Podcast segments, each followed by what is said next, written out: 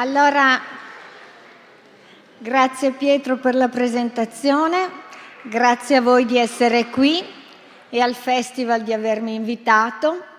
Questo importante appuntamento ormai da quanti anni è che c'è questo festival? Molti, molti anni.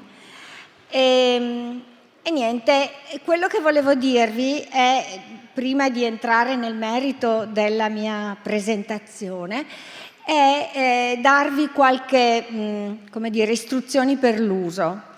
Allora, ehm, questa eh, mia presentazione sul tema del rispetto eh, cercherà di eh, sviluppare a partire da una definizione che cercherò di illustrare, di sviluppare un argomento.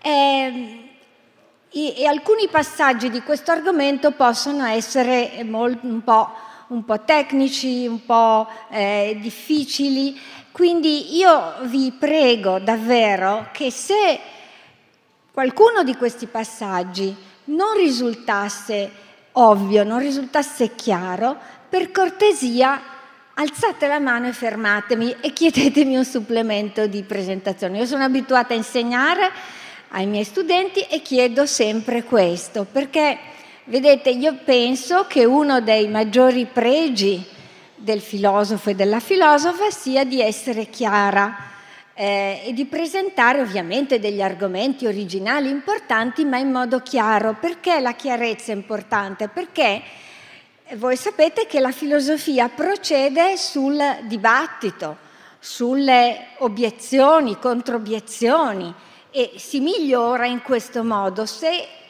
io non sono chiara e voi non, non, vi è chiaro quello che vi dico, come potete farmi delle obiezioni? Se non potete essere in disaccordo con me, in qualche modo non andiamo avanti. Eh? Quindi il mio obiettivo non è che voi eh, siate d'accordo con quello che dico, ma che possiate essere in disaccordo, ok? Quindi eh, cercate di entrare in questa, in questa prospettiva forse eh, non, non, usuale.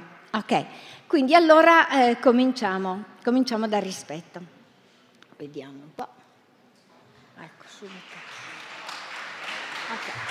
Allora, qui in questa prima slide io faccio una specie di riassunto dei punti che affronterò nel corso di questa presentazione. Allora parto dalle definizioni del rispetto, poi spiego che il rispetto di cui ci occupiamo è l'eguale rispetto e l'aggettivo è molto importante ed è molto importante proprio per, eh, per la democrazia, per gli usi politici che noi ne facciamo.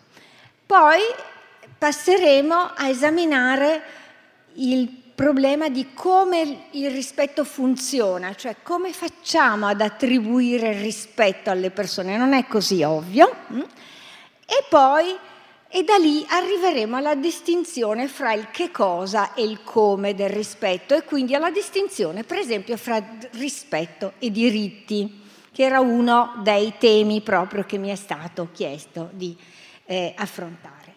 E allora cominciamo dalle definizioni del rispetto. Allora, eh, diciamo, questa è una distinzione che nell'ambito della filosofia morale e politica abbastanza nota, è stata introdotta da questo filosofo morale americano che si chiama Stephen Darwell nel lontano 77, ma poi l'ha rivista l'ha un po' rimodificata nel 2004.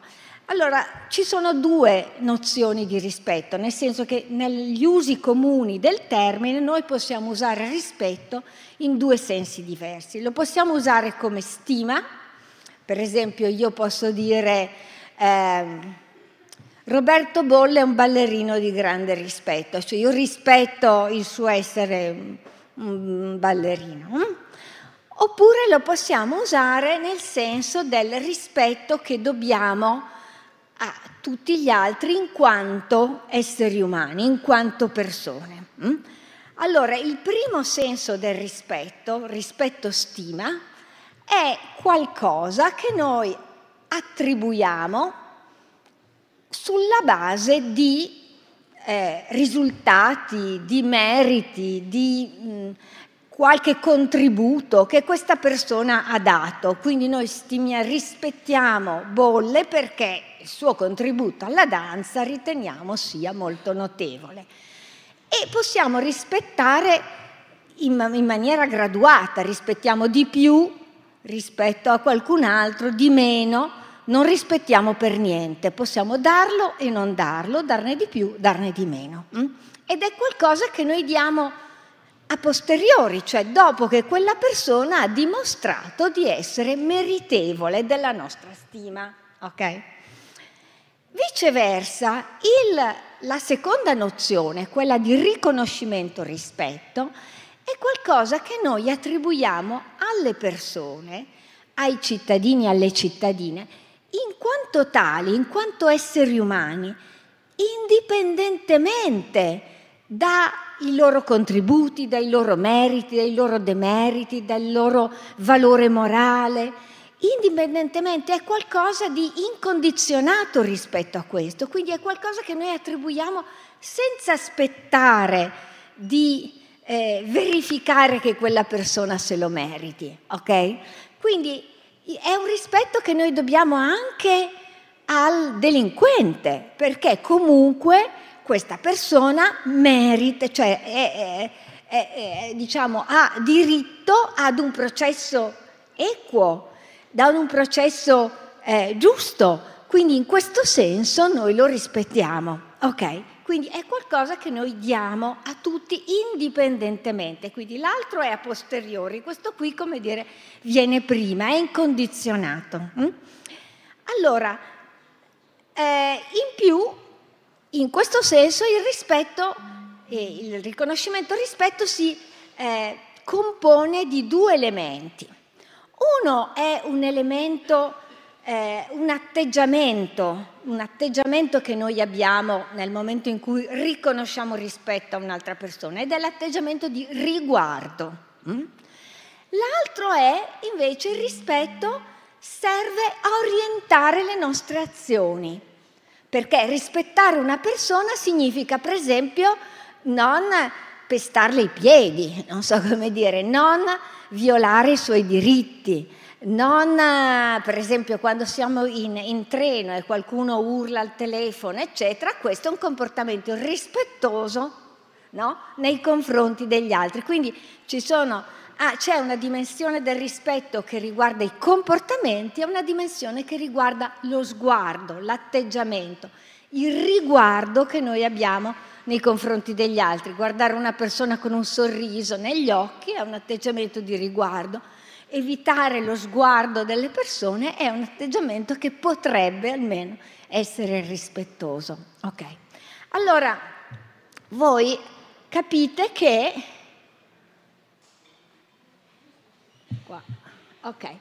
che dal punto di vista politico la nozione di rispetto rilevante è quella del rispetto riconoscimento. Perché? Perché il rispetto stima è qualcosa che noi non attribuiamo a tutti, qualcuno lo merita e qualcuno non lo merita. Magari lo meritava e poi invece, ah no, quella persona lì basta, non la rispetto più, no? E allora la, questo, il rispetto stima, è diciamo una nozione che potrebbe funzionare non già in una democrazia, ma in una epistocrazia. L'epistocrazia essendo quel sistema in cui cioè dominano i sapienti, i migliori, quelli che sanno di più. Sapete che ci sono delle tesi epistocratiche anche oggi, anche oggigiorno, però diciamo senza andare a Platone, che diciamo un po' lontano, per stare a, a tempi un po' più vicini a noi, anche se lontani, John Stuart Mill sosteneva che eh, ci fossero delle persone che avessero diritto a due voti invece che un voto solo, perché in quanto sapevano di più erano... Ecco, questa è una tesi tipicamente epistocratica ed è una tesi che invece è in, è in contrapposizione, in contrasto con quello che ci chiede il riconoscimento rispetto, che è invece quello di dare a tutti, come dire, un rispetto incondizionato. Questa è la base dell'etica democratica. Perché la base dell'etica democratica? Perché l'etica democratica si basa fa- sul fatto che tutti abbiamo eguali diritti politici, non solo sociali, eccetera, eccetera, ma politici, che nostro la nostra voce politica, il nostro voto politico vale quanto quello di qualunque altro e quindi diciamo sulla base del fatto che tutti noi in quanto cittadine e cittadini abbiamo, siamo degni dell'eguale rispetto. Okay? Quindi eh, diciamo l'etica democratica presuppone, presuppone l'idea del rispetto, non necessariamente la elabora e l'esplicita, ma senza l'idea del fatto che tutti ci rispettiamo come cittadini di pari grado, quindi non ci vediamo come inferiori o come superiori, non eh, perderebbe senso l'idea dell'eguale, diciamo, dell'eguale diritto politico di tutti. Ok? Mm. Quindi nessuno in democrazia dice, può essere considerato inferiore o sotto tutela. Infatti, chi, chi, è che non ha diritto di voto nel nostro sistema? I bambini. Mm? Secondo me 18 anni sono troppi, io sarei per abbassare la soglia, ma questo non a 16 che non è interessante, ma insomma mm, questo è un altro discorso. Comunque diciamo, senz'altro i bambini perché sono sotto tutela e poi chi? Poi le persone che a un certo punto perdono la capacità, cioè le persone che sono dichiarate incapaci di intendere di volere, che sono sotto tutela, che sono sotto tutela. Ma nessuno di noi, cittadini come gli altri, vuole essere considerato né inferiore né sotto tutela. Atteggiamenti di eh, dire, di paternalismo o atteggiamenti di domina- dominazione sono incompatibili con l'eguale rispetto. Quindi l'eguale rispetto ha un valore fondazionale per l'etica democratica. Okay? Allora, il punto è, qua ogni volta, ci domandiamo perché rispetto è uguale? Allora, questo è un problema, dico, complicato dal punto di vista filosofico, quindi io vado piano, ma se voi non capite fatemi un, alzatemi una mano e cerchiamo di spiegarci meglio. Allora, il punto è questo. Intanto, che, perché noi diciamo che tutti gli esseri umani, in quanto esseri umani, sono degni di uguale rispetto? Perché presumiamo che ciascun essere umano sia portatore di un valore che è la dignità, no? che in quanto tale è, è, ciò che caratterizza gli esseri umani. Perché gli esseri umani hanno, che in che cosa consiste la dignità?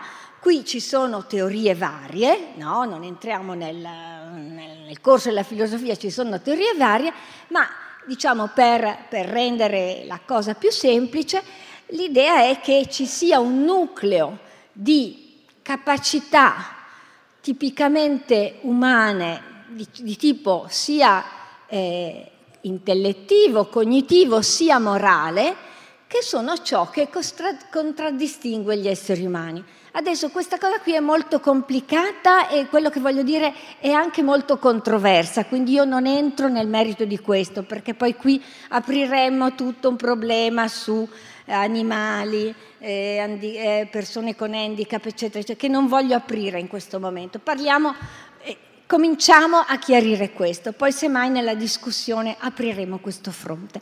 Allora, l'idea è che appunto queste persone, cioè che la, il rispetto, no? Cioè si rispetta la dignità. La dignità è, diciamo, eh, data dalla presenza di queste, eh, di queste capacità, di queste proprietà. Mm?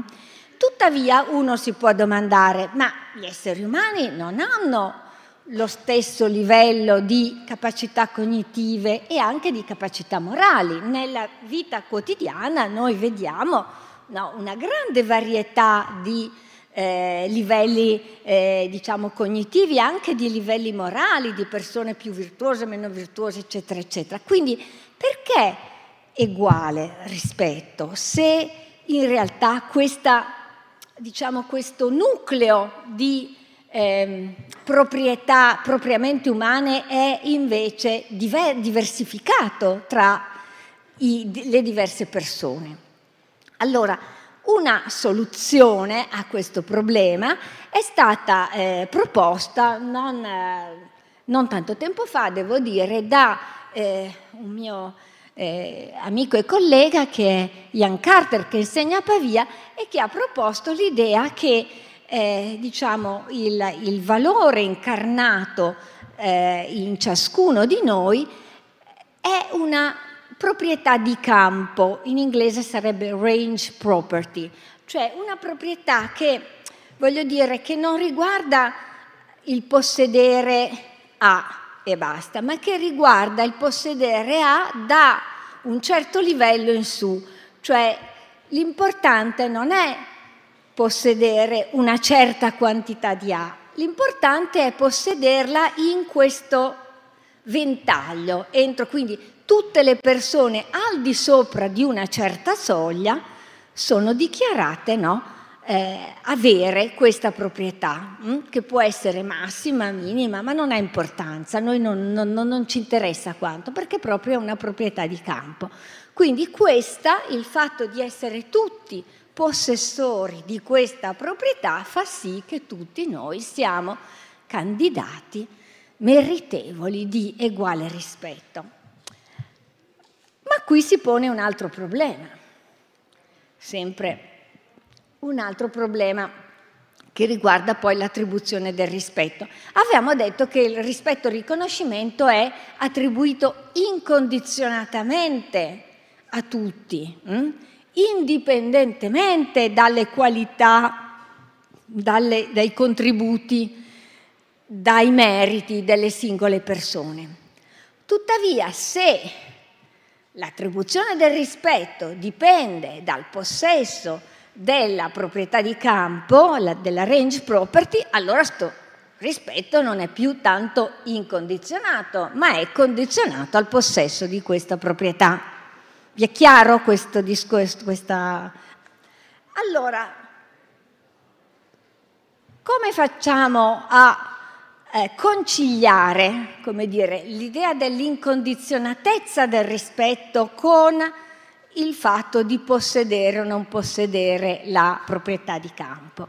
Allora, la proposta che è mia è quella di eh, analizzare come funziona l'attribuzione di rispetto, eh? proprio come funziona, a partire dal fatto che L'attribuzione di rispetto è stata in qualche modo, è genealogicamente derivata dalla universalizzazione di quella che nel mondo premoderno era l'attribuzione dell'onore a certi status, ai duchi, ai principi, a, a, ai dignitari. Mm? Allora, se noi pensiamo, cioè dobbiamo il, il, diciamo, il ragionamento, l'argomento che io ho fatto è stato andiamo a vedere come funziona l'attribuzione dell'onore ai diversi dignitari.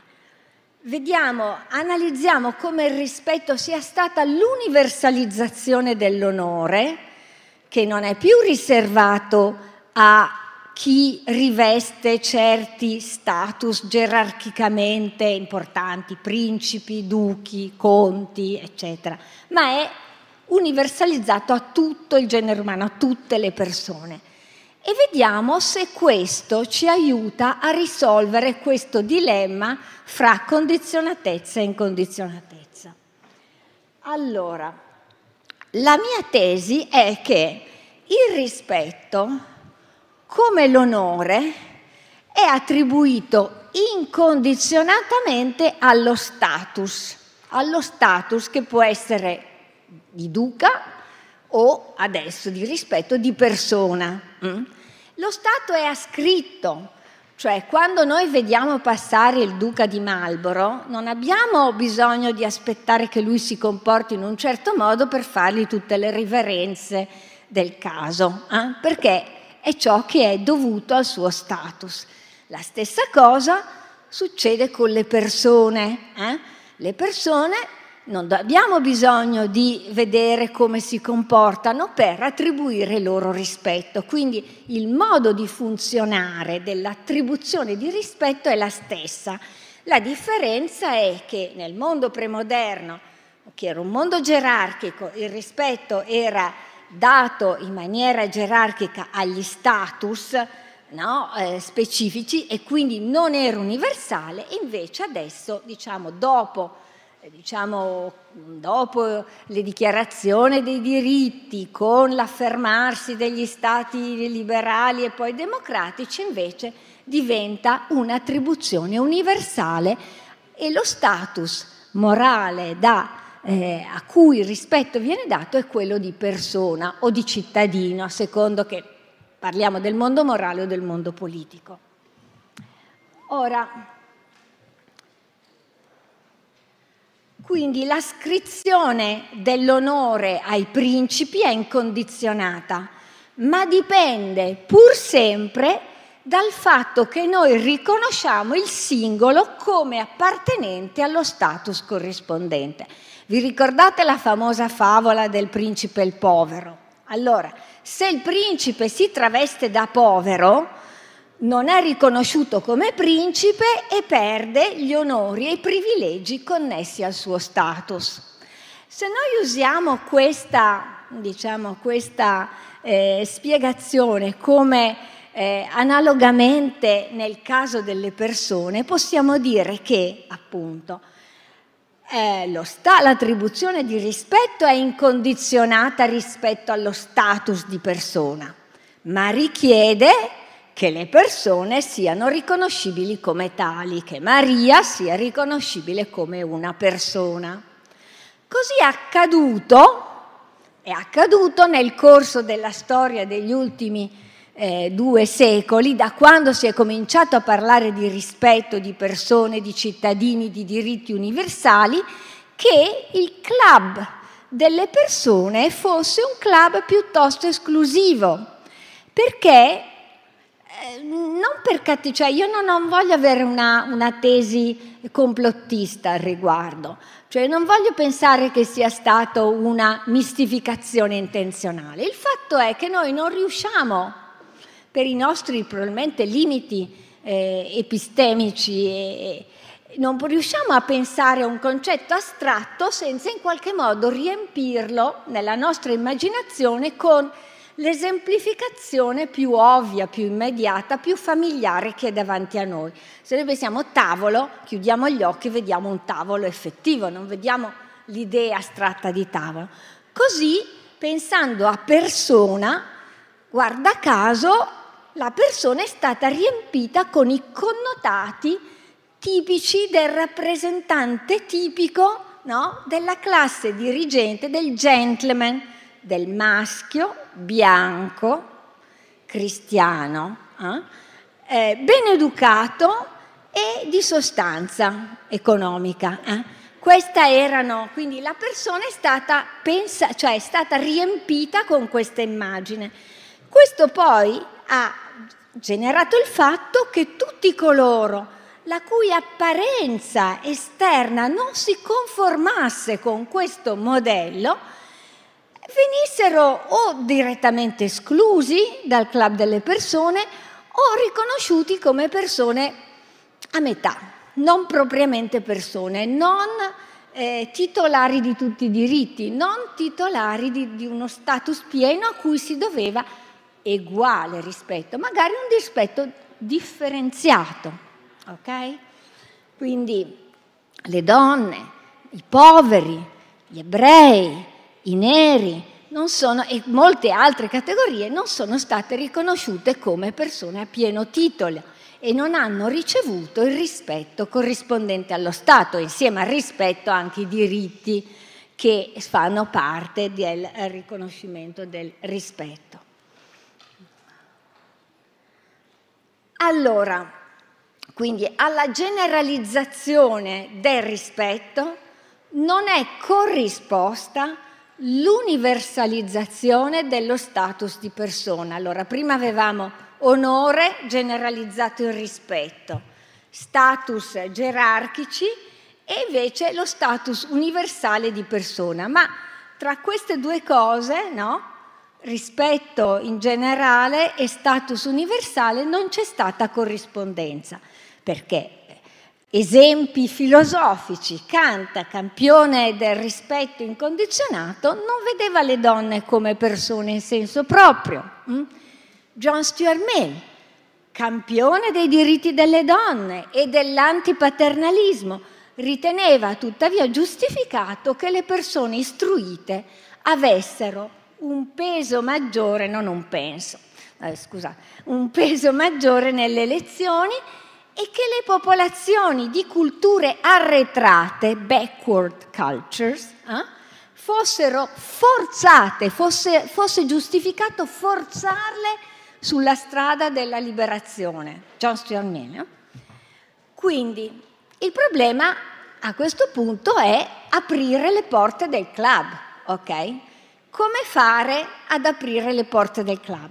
Vabbè, la prima cosa ovvia è la dotazione di diritti civili, sociali e politici per acquisire indipendenza e autonomia, per far sì che queste persone che non venivano riconosciute come propriamente persone avessero i mezzi e lo status per poter acquisire la loro indipendenza e la loro economia. E questa è, diciamo, la strada dell'ampliamento dei diritti. E la seconda, eh, la seconda strada che è stata meno percorsa della prima è quella di spezzare il collegamento biunivoco, eh, eh, potremmo dire dicotomico, no, com'è che si chiama? Eh, tra persona e un'appartenenza fisica escludente perché c'è una dimensione, guardate, c'è la dimensione sociale, eccetera, eccetera, ma la dimensione fisica è importante perché tenete presente che fino a un certo punto, quando le classi sociali erano, come dire, delle cose delle, delle molto, eh, molto forti e molto ben eh, segnalate separate, c'era una differenza fisica, fisica, eh? Eh, io sono una boomer, confesso. Mia figlia me lo dice al mattino e alla sera. Beh, quando io andavo a scuola, eh, negli anni 50, in prima elementare, c'era una differenza fisica eh, tra i bambini. Le croste ora sono scomparse. I bambini con le croste, con gli zoccoli. Vengo da Bergamo, c'erano gli zoccoli. Ecco, quindi per dirvi, quindi l'apparenza fisica escludente è importante, naturalmente questa cosa ritorna in particolare sulle donne, i neri, gli stranieri, no? eh, le persone con handicap, no? tutte queste sono, quindi c'è la dimensione sociale, ma la dimensione sociale è connessa a questa, perché l'idea di persona è in primis una immagine fisica di una persona vestita in un certo modo, che si presenta in un certo modo, che parla in un certo modo, che gesticola in un certo modo. Quindi questo ehm, nella, ehm, nella ehm, scusate, eh, il, l'economista, eh, il, uno dei fondatori della scienza economica, Adam Smith, sosteneva che perché il modo di presentazione delle persone fosse importante e al suo tempo, a suo dire, per essere riconosciuti come persone ed essere rispettati era importante il possesso di scarpe, nelle scarpe, poter avere le scarpe, cioè per dirvi come queste cose sono importanti. Allora, vediamo come eh, si può fare a eh, generalizzare eh, e aprire le porte del club. Abbiamo parlato dell'estensione dei diritti, d'accordo. Tuttavia, questa è la mia tesi, e questa è una tesi che appunto ha dato in parte il titolo a, questo, a questa lezione, è che i diritti non sono sufficienti, ok? Da soli non sono sufficienti. Due esempi storici. Hm? Il, ehm, il conferimento eh, dei, del diritto di voto ai, eh, agli afroamericani dopo la guerra civile, che è stato dato, mm, c'è stato l'emendamento. A questo emendamento, a questo conferimento non, è, non si è accompagnato il riguardo e il rispetto per queste persone come persone in senso proprio, questi diritti sono rimasti silenti, no? con poi il sistema di Jim Crow, la segregazione razziale, eccetera, eccetera, che faticosamente ha cominciato a spezzarsi negli anni 60, ma non è ancora proprio completamente, eh, diciamo, a posto. Eh? Secondo esempio, eh, la conquista del suffragio femminile. Hm? In tutti gli stati, facciamo l'esempio italiano, la conquista del suffragio femminile non è stata data, non, è, non si è accompagnata al fatto che ci fosse il riconoscimento dell'eguaglianza delle donne, eh, delle, nel, nel senso di un riguardo uguale per le donne come per gli uomini. È stata data per ragioni in parte strategiche, per annacquare il voto comunista, per uh, le ragioni più, più diverse e non a caso questa, al conquisto del suffragio non si è accompagnato l'eguaglianza di genere per molto tempo.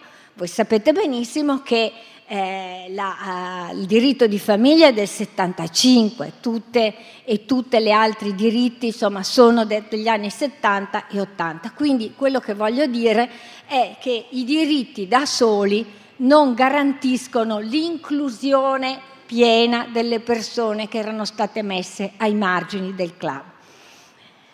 Perché c'è la possibilità di attribuire diritti per ragioni diverse da quelle dell'uguale rispetto.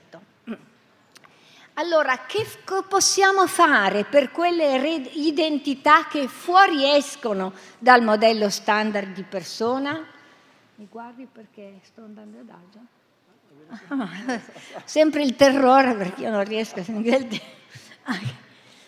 Allora, come possiamo fare? Allora abbiamo due proposte sul mercato, dico, diciamo sul, sul tavolo della discussione ci sono due proposte. Uno è il riconoscimento e quindi il rispetto per le identità diverse, riconoscimento e rispetto per le identità diverse. Quindi se noi riconosciamo e, ris- e, e diamo rispetto all'identità di nero, indirettamente i neri questo, sono inclusi nel club. O l'altra alternativa, l'altra strada è invece ampliare il modello di persona, cioè buttare giù le barriere rispetto a questo modello di persone che è stato, come dire, eh, calcato sul gentleman. Eh? In modo tale che il rispetto venga dato agli individui, non mettendo fra parentesi le loro caratteristiche, ma neanche in virtù delle loro eh, identità, bensì considerati complessivamente per quello che sono. Okay. Allora qui, qui io credo che sia importante fare una piccola digressione sul problema dell'identità. Identità collettive parlo, eh? non parlo dell'identità personale, dell'identità collettiva. Allora, io penso che l'identità diversa, mm, eh, quale che sia la differenza, no? Eh, non deve essere il fattore che, eh, che, che opacizza, che rende invisibile la comune umanità. Mm? Cioè noi non dobbiamo, tale per cui si chiede alle persone diverse di mettere fra parentesi la loro identità, di, dire, di renderla il più invisibile possibile per poter essere riconosciute persone dietro al fatto di essere musulmani o whatever, quello che sono. Ok. Però eh, quindi non deve essere il fattore opacizzante, però non deve essere, secondo me, ma ne possiamo discutere, l'unica lente per riconoscere la comune diversità delle persone. Cioè, diciamo, perché dobbiamo rispettarci tutti? Siamo tutti diversi, in comune abbiamo il fatto di essere tutti diversi. Eh? Perché in questo modo cosa faremo? Incapsuleremo gli individui in identità che spesso non si sono per niente scelte, gli sono state ascritte dal di fuori, si sono trovate appiccicate addosso. Non sempre uno ha voglia di essere riconosciuto in un certo, cioè secondo i contesti, uno non vuole essere riconosciuto in un certo modo, non vuole avere l'etichetta. Eh? E, sono, eh, e quindi le identità, quello che io sostengo, le identità collettive, non sono ciò in cui risiede lo status morale dell'essere persone, ma è un insieme di caratteristiche sociali e culturali che si cambiano nel corso del tempo, che sono fluide, che uno può eh, accogliere o, rifiutare e cambiare. Quindi non, non, è, non è, nell'identità che sta lo, il nostro status di persone morali. Mm? Le identità collettive, secondo me, hanno un valore normativo, cioè hanno un valore nella filosofia eh, morale e politica, solo in, in negativamente, cioè sono fattori escludenti. Le, le, le, le, identità collettive possono essere la ragione per cui le persone sono tenute ai margini. Quindi noi ne dobbiamo tenere conto per includerle capito? Quindi hanno un valore solo in negativo, non in positivo, non, è, non c'è nessun merito nell'essere bianco, nero, rosso, giallo, con gli occhi azzurri o con gli occhi neri. Non c'è nessun merito in questo e non ha nessun valore di tipo morale, è un, è un fattore del tutto contingente. Tuttavia, se questa è una ragione per essere escluse, noi ne dobbiamo tenere conto per invece fare qualcosa, fare delle, delle politiche, delle azioni che siano invece inclusive. Mm? È l'ingiustizia del disconoscimento a dover essere presa in carico normativamente.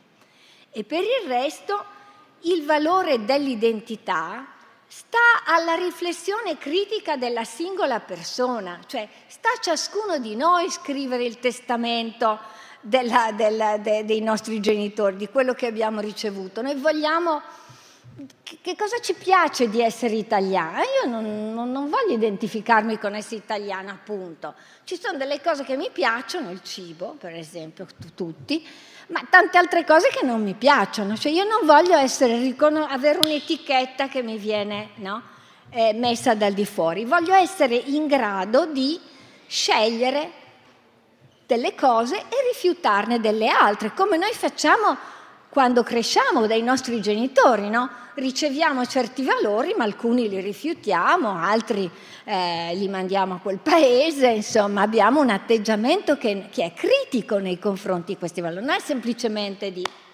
accettazione acritica.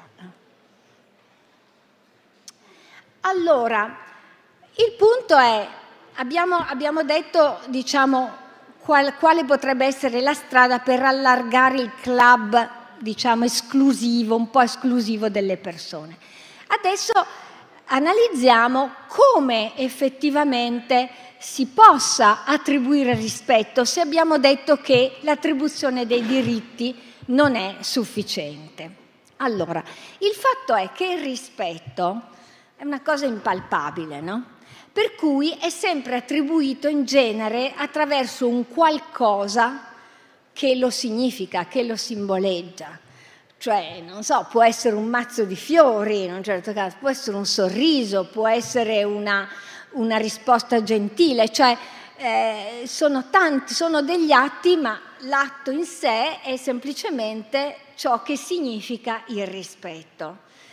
Quindi, se questo è, è, il caso, noi nelle domande di rispetto, quando le persone, quando i gruppi chiedono di essere rispetto, chiedono rispetto, possiamo distinguere il che cosa dal come. Cioè, chiedendo rispetto, in genere le persone chiedono qualcosa di specifico. Eh? E lo possiamo distinguere perché abbiamo detto che il rispetto si compone dell'atteggiamento di riguardo e poi di azioni, no? di, azio, di, di un atteggiamento di azioni di un certo tipo. Allora il come, io dico, di, corrisponde all'atteggiamento di riconoscimento e il come è, è riguardo e non è negoziabile. Cioè per rispettare le altre persone noi dobbiamo avere riguardo nelle altre persone, quindi questo non è negoziabile. Ma il che cosa, cioè come si, il, il modo in cui rappresentare questo riguardo, quello invece può essere negoziato. Eh?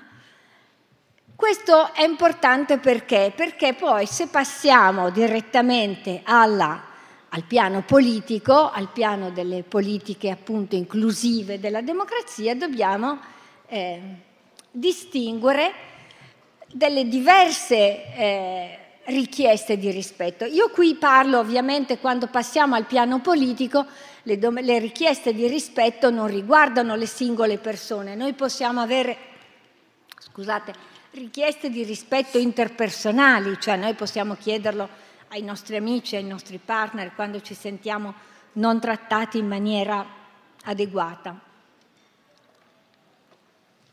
Ma, ma ehm, Qua, quello che ci interessa qui sono invece le domande di rispetto che riguardano dei gruppi, dei gruppi che si sentono disconosciuti, che non si sentono rispettati, che si sentono marginalizzati e che chiedono uguale rispetto. Allora, questo uguale rispetto può avere, del, queste richieste possono essere organizzate in tre, quelli che ho chiamato tre livelli diversi, questa l'ho chiamato la tassonomia delle richieste di rispetto. Allora io direi che c'è un livello zero e che sono le richieste di accesso a uguali diritti. Quando se si chiede per esempio parità salariale tra uomini e donne, questa è una richiesta di accesso a diritti uguali. Questo è un livello zero che dovrebbe essere accolto senza A né BA. Cioè, invece sappiamo che si fa ne A e BA, però in sé, dal punto di vista teorico, dal punto di vista di una teoria politica, non c'è un problema qua, andrebbe accolto senza problema, non c'è bisogno di una giustificazione, di, una, eh, di un'argomentazione robusta, perché dovrebbe essere parte del fatto che viviamo in una democrazia dove tutti sono ugualmente cittadini, ok? Poi c'è il livello 1, il livello 1 invece è, sono le richieste di rispetto che vengono spesso da gruppi della post io adesso li chiamo post immigrazione, ho trovato questo termine, mi piace molto perché è sbagliato secondo me dire immigrati, perché molte delle persone che avanzano diritti nel nostro mondo non sono immigrati, sono gente che è già nata qua eh, che è qui da tanto tempo, quindi chiamiamoli la post-immigrazione. No? E spesso sono richieste di questi gruppi, ma non necessariamente solo di questi gruppi, ehm, che chiedono, come dire, la legittimità anche appunto delle, ehm, dei gruppi, ehm, ehm, diciamo del, delle differenze di genere, insomma tutte queste cose qui, che chiedono la legittimazione di certe pratiche, di certe loro pratiche, entro lo, spez- lo spettro delle opzioni della società aperta. Cioè noi non viviamo in una società dove esiste un'unica condotta lecita, no? Ci sono tante condotte tra cui noi possiamo scegliere, ok? La richiesta di questo livello è che alcune pratiche che comunque a noi sembrano strane, che invece sono marginalizzate, che sono che, che, è meglio che stiano invisibili, che stiano nel closet, nell'armadio, eccetera, eccetera, diventino visibili, diventino normali in questo senso, diventino parte delle opzioni eh, legittime. Non che siano obbligatorie, per carità, perché poi gli altri dicono: no, ma noi... no, nessuno vuole mettere il velo a nessun altro, nessuno vuole obbligare la gente a cambiare genere o sesso. Ma vorremmo che nel caso in cui uno voglia mettere il vero, voglia cambiare, lo possa fare senza per questo sentirsi discriminato, eh, marginalizzato, umiliato, eccetera, eccetera. Quindi queste sono, eh, sono di nuovo delle, eh, diciamo, questo tipo di richieste di rispetto è un po' meno, cioè la prima è assolutamente implicita nelle, nei principi e nelle regole della democrazia. Questo qui pure è implicita nelle implicazioni della democrazia come società aperta.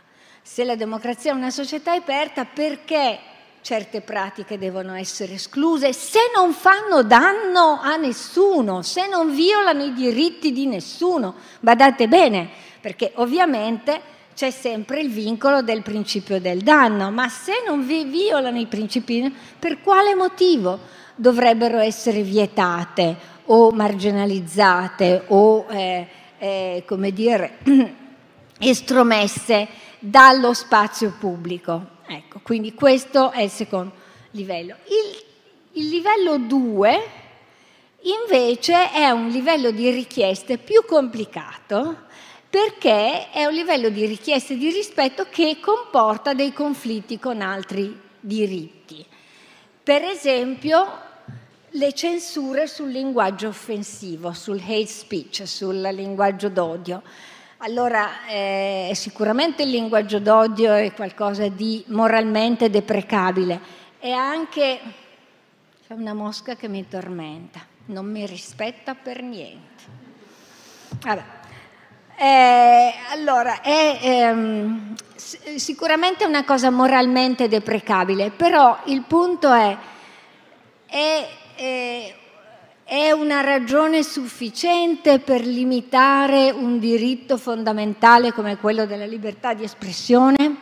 Allora, queste sono cose complicate, no? non semplici, per cui non c'è una non solo dal punto di vista pratico, ovviamente, perché dal punto di vista pratico sono complicate anche le altre due, ma come vi dicevo, le altre due dal punto di vista teorico non, non sono così complicate. Queste qui sono complicate anche dal punto di vista teorico. Eh, quindi io non, non, non posso dare una risposta univoca per tutti questi casi, però io credo che una chiave per affrontare questo tipo di problema ci possa essere se noi ricordiamo la distinzione fra il, quello che avevamo detto prima, cioè il come e il che cosa del rispetto. Cioè se il come non è negoziabile, il che cosa può essere negoziato.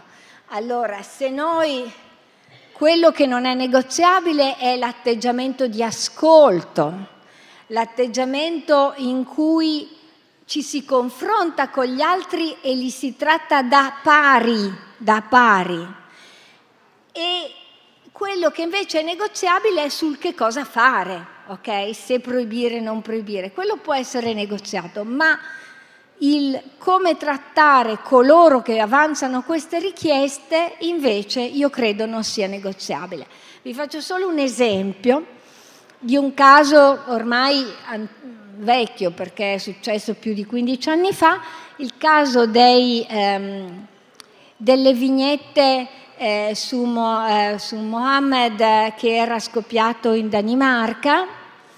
Quando è, è successo questo, quando c'è stato questo caso, eh, le, alcuni eh, imam della comunità che, erano, che stavano in Danimarca avevano chiesto audi- eh, di essere sentiti un'audizione al ministro dell'interno no? per discutere il caso, per vedere come risolverlo. E il ministro dell'interno, invece di riceverli, discutere, eccetera, gli ha detto, io non ricevo nessuno, noi siamo una democrazia, questi non sanno che cos'è la democrazia, le regole della democrazia sono queste qui, quindi si adeguino, eccetera, eccetera. Ecco, questo qui è un atteggiamento irrispettoso, capite che voglio dire? Non voglio dire che avrebbero dovuto censurare eh, le vignette, ma forse ascoltarli e aprire una tavola di dialogo eh, forse avrebbe aiutato a affrontare il problema in una maniera diversa. È quello che speriamo possa succedere. Io con questo ho concluso, vi ringrazio della pazienza.